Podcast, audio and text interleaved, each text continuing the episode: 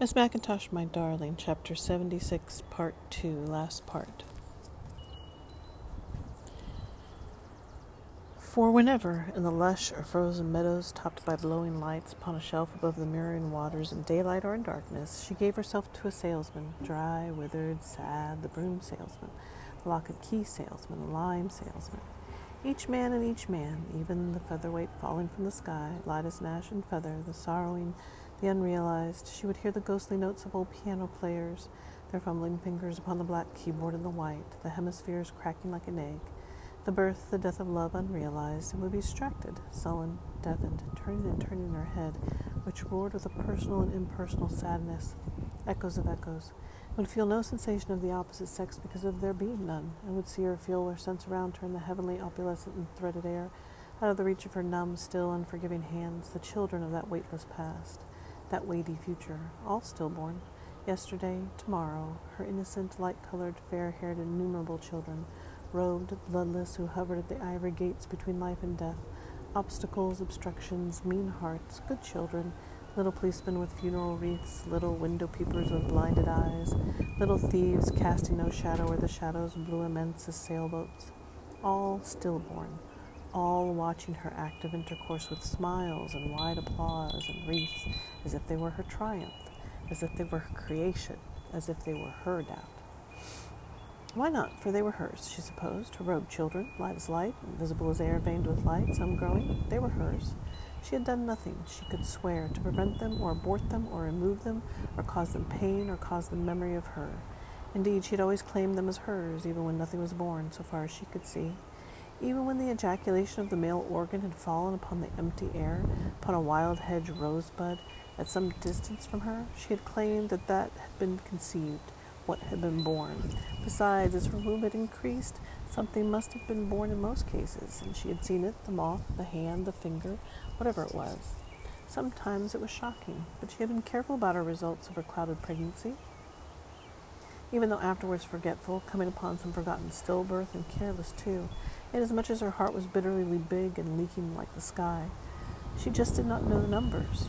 Never yet, however, she could be sure had there been a preventative measure used to still her womb's miscarriages. And it all happened as it must have happened.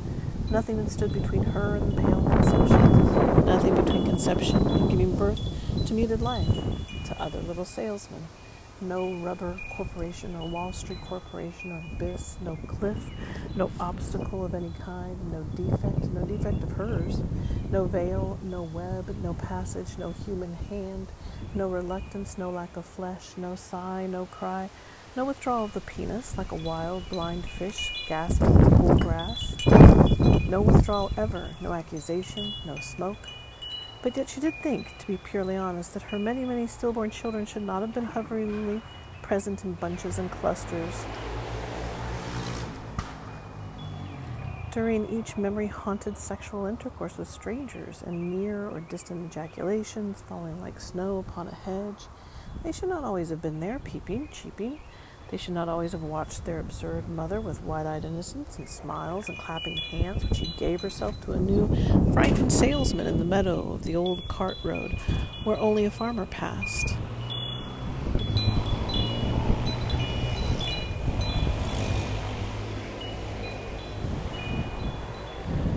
They should not have scraped like those bare twigs in the winds of everlasting winter, her mother's soul. Indeed, she had always been genuinely afraid that they might disturb the salesman as much as they disturbed her. But what could she do to prevent them? she asked, yawning. She was helpless after all, their stillborn mother, she guessed. How could she prevent them if they wanted to come, locking the gates? Some were quite old, aged, wrinkled. Some could almost speak. Some looked like salesmen. How could she f- prevent them from looking down on her with wide eyed innocence and wreaths and smiles and doubts? Old men like old cherubim with bald, flat heads and pot bellies and winged penises, which had nowhere to go, nowhere else to go. The future fathers gasped too soon. It was wrong, she knew, wrong and bad. It was wrong, she knew, that a child should be obtrusive in the human atmosphere, but there was just no way she could think of to prevent its coming, think though she might. Always her livid, tortured breasts were swelling, but would the child help? If she had been able, feeling better, not pregnant, only doubtful, she would never have allowed a child's mean, innocent present in the act of vulgar sexual intercourse, which was a mystery, a child looking upon down upon her rain-stained thighs and semi-nakedness and tortured breasts. But yet, As she was unable to swat a dragonfly or call for help, a child was always hoveringly present, obtrusive, alarming, setting the alarm, watching at the ivory gates between her life and her life, closing her womb with its small brown hand warped and driven. She would feel that small brown hand moving over her, stealing her life. By it she was pummeled, beaten, driven. That was why, indeed, when having intercourse, she turned and turned her head, distracted, moaning, her throat filled with church bells, not because of the salesman, but because of it. She reacted so that a salesman would be nervous, too, wondering what the trouble was. She had tried to get rid of the dead child that came in the human atmosphere. What was the use? She had tried, but she could not get rid of the dead child that she supposed must have been one of hers. Some early child, a child pulling at her wild, disheveled hair, disheveled hair, snatching her bald by slow degrees, pinching her breasts, her earlobes biting, arguing silently or in order to create a new disturbance rustling among the fallen gilded leaves that fell in sighing whenever there was sexual intercourse. She should not have been so happy if it had not been for this. It was only a small annoyance, certainly, and nothing to tell the police or even the undertaker. It could not be prevented. It came during sexual intercourse and stayed for days afterwards. It was like having one baby over and over again. It was probably why her heart leaked too, why her spinal column curved, why her womb would open where no one was where no one was, and then when there was someone present, would close, close, close, for all she knew. So, being so blissful in her empty handed sadness, so happy. This it was that she could not always concentrate upon the selfish salesman and other men, but even so, her sense of pity was enormous, and even if she could have, she would not have struck back at the shadowy embryos, but would have struck at the living men, the sterile fathers. Some such way had been hers. She had been always so kind to the salesman, to the customers, and to the old doctor. They had not always been kind to her. How could she really protect herself from assaults as delicate as these of her stillborn, her faded embryos? But why should she? For she, she was maternal and unsatisfied, and all things pleased her when she looked back. All things pleased her immeasurably. Her waistline pleased her, for it was a sign of her fruitfulness.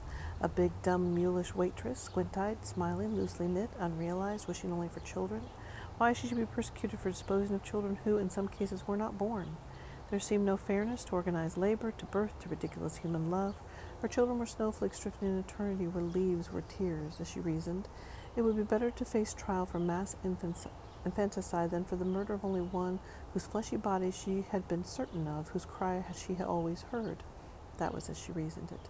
Which one, of course, she could not tell. The bigger the trial was, the better, she guessed. And anyhow, she did not care too much what might happen, for she was indistinct, and she was clouded, and she was drifting. Did a river know where its bend was? Even if she had wanted to bear perjury against herself, how could she without lying? How not be uncertain about her past so that it would be all blurred to her and to the jury as she stood revealed, wearing wedding rings upon her nipples, but none upon her fingers, carrying, miscarrying, emitting a shining cobweb, the moon upon the waters, the wind, nothing, nothing, nothing, crutch? Though the mystified waxen detective was threatening her with exposure if she did not produce his living children, she still might win might find an answer to satisfy him as if he were any other dying father. Time was on her side. The silence had already re- answered her, falling like snow, so why should it not answer his waxen ear? Why should he be so vain? Anyhow, if the jury was satisfied that she did not kill his children, he would be disappointed. For which reason he had better not come threatening her with his legal suit which he was going to press. He would be happier in his ignorance than in his wisdom. As to the silence, everyone was answered sooner or later by the silence. So why press the suit, the legal suit? Why put the creases into it? Silence had already accused her, so she knew what she was talking of. Stillborn accused her, and they grew in her eyes, and she was alone. The answer was like a question. Their answer, like a question, stared her in the face each night, making her toss and turn, get up and walk the floor, nurse her fist, bite her fingernails, listen to a clock ticking. Even had there been no sterile detective and no evidence but a clock and the cold starlight and a bowl of soured cream upon the window sill and a long gold hair in her sleeping hand, whose hair, she often wondered? She would have been persecuted in her own mind, faced with questions. She was guilty of some kind of crime. It was not her fault, her neck throbbing at night, seemed, seeming to be filled with church bells, ashes in her mouth, so many pains. And the cross was growing too in her womb, the doctor said, and she was pregnant always with a dream of consequences. As to this detective who had no fire to light her, he had not had anything to do with her condition, was no more than a mistaken father. Her own heavy weight was what tired her now, and the men were out of her life. She might have needed his proof, but he did not need hers. What right, she asked, had he to involve her in his marriage to a wife she had never seen, and had he to disturb her peace, looking among the marsh pools, looking into the wet leaves, under the rotted logs? Of course, she was like everybody else, guilty. If he came to prove that she had killed something, he might find that he had been right because he had been wrong. For true, she had killed something else, had stepped on an ant's hill, had stepped on a bird's egg. She supposed he would hold all this against her if he ever found out.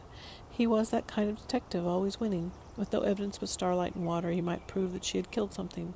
If there was no body, he could prove that there was no body. He could prove that he was not the father, but that she had killed children other than his, or that his children were those she had killed, for she had described them in different ways, often changing her mind and sometimes even their sexes. Now, why did she say that they were growing? Maybe she had wanted him to come to find out for her just what had happened to his children. Searching this wild this wide landscape when it was covered with gauze, what might he not find? The evidence of birth of other children, hers, not his, so that it would be pro- proved that she had been right, and then she would be blamed, imprisoned for life behind bars, waiting, hearing the little voices so mean and shrill. All would be as it was now, unchanged. She being behind bars instead of behind a counter, everyone knowing that she had been pregnant, for all should see the evidence that it was not a tumor but a body, that there were facts in the case a mule's eye, a mule's ear, a funeral wreath of purple flowers, a shining web, a bird's ovary, the bald spot growing, the swollen nipples, milky as the Milky Way of many stars, perennial tears, the ossified bones, the enlarged birth ring, the sterility, the fruit, the thorax, the bladder, the ear, the labia minora, the labia majora, the flying penis, the gold hair, the lost music, the lost echo of the lost chord and who should deny her past experience? She would be pleased immeasurably and not discouraged by so much mortal evidence in a long, long sentence.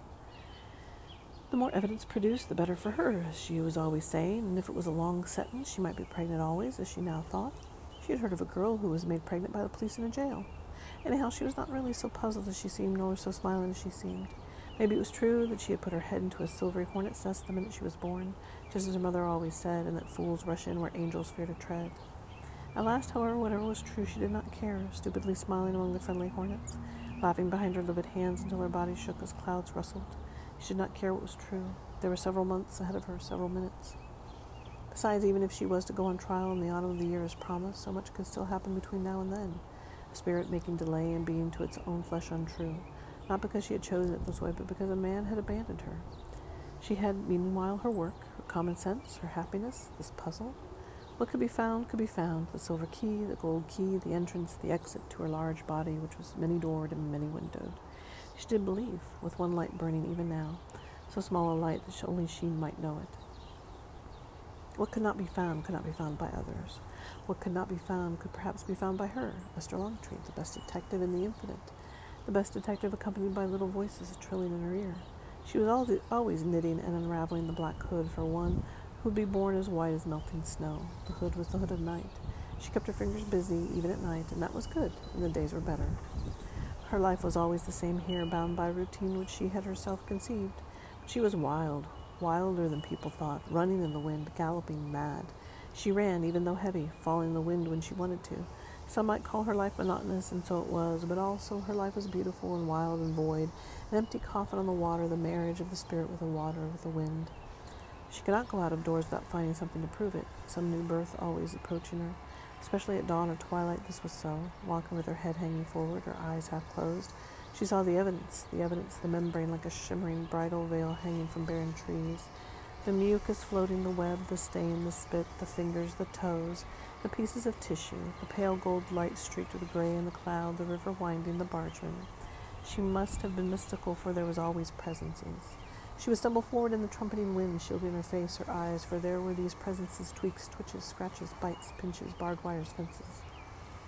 Someone was always spitting into her face, pinching, biting, though whoever it was annoying her could not have known how kind she was or could would not have done it. But even if it had been a dead child tugging at her, she knew that it was her life, her evidence, the birth veils hanging from the trees with the umbilical cords, the pools, the afterbirths, the flower faces, the mist creeping over the ground, the ripple of the water where a little foot had stepped. Only yesterday she had seen it all. So what was she counting on if they pressed the lawsuit was the vastness of the evidence. For it was hers, and it was cosmic, old doctor said. And she hoped for safety in numbers, for mists, stars, leaves, snowflakes, clouds, flowers, faces, memories. That was why she would almost welcome the trial, why she counted on it like her pregnancy, her stomach protruding pear shaped with thought. Of course, she would not really welcome it. But what was very strange, strange to her, was that With all her experience, she had never yet been shot at by the rosy boy in the clouds, by Cupid, the blind god of love. Yet she had been so loving always. But Cupid, the rosy god of love, had missed his shot if he had taken a shot at her. Though how he could have missed her, she could not imagine, she being so big, as big as a boxcar, moving slowly on a grassy track among the sunflowers at a far horizon in distant twilight, sunflowers gleaming like little suns. She moved slowly through lost worlds to Esther Longtree. How could Cupid have missed her, yet broken her big, heavy heart? It was a small, sad question dripping like rain from the sky. Why had she been missed by love? Cupid's darts had missed her heart on a wide horizon, but her heart had been broken, and her heart had not been broken by love. And how could this puzzle be, considering that she was loving? Her heart had been broken by experience, she answered, smiling, smiling. She had heard the answers.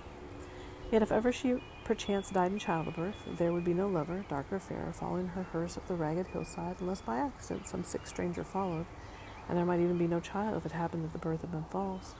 She did not exactly care now, for she would not know about it being pregnant somewhere else. Things were very uncertain, very beautiful, veiled, shrouded, and she was clearing her throat as she spoke with the blurred sound of church bells in the rain. No one should mourn for her. She would never be sorry for her life of harsh experience, of many stillbirths, for she was trying to make good, and she was getting even with her mother, too, her foolish mother. That was the important point. Her bedroom, so big, so messy, more like a stable than a bedroom, was crowded with lovebirds, cages, cupids, virgins, her bed that was big enough for three, an empty baby cradle with gold bars. There was bread upon the windowsill, moldy bread or soured cream. There were children's clothes hidden in boxes. Still, what did it all mean, she wondered? All the evidence in the wide world might still point to nothing, drifting like a cloud with a silver lining, and no evidence m- might involve her in a single suit just as well, depending on her point of view, for she could not judge the dividing line. Who had not murdered whom, sometimes with no instrument but a feeble cry, a cry like scraping winter branches on the other shore? She had tried to kill herself. Who had not, as she often asked herself? Who had not killed Cock Robin among the fallen autumn leaves, or on a clear crystal day when nothing fell, when all was still as an everlasting silent heart? That is, if a heart was silent always. If there was a heart, it must have been it must have beaten once, she said. If a heart was ever a heart, it could not be always silent, but would waken her in drizzling night a second heart, a second heart. Who was accusing whom and why and when and where? She might accuse herself or others or the stars. The stars, the stars, the starlight. What twin accused his twin, who he had murdered, that he had murdered him instead? Problems like that she could almost understand. Having two hearts.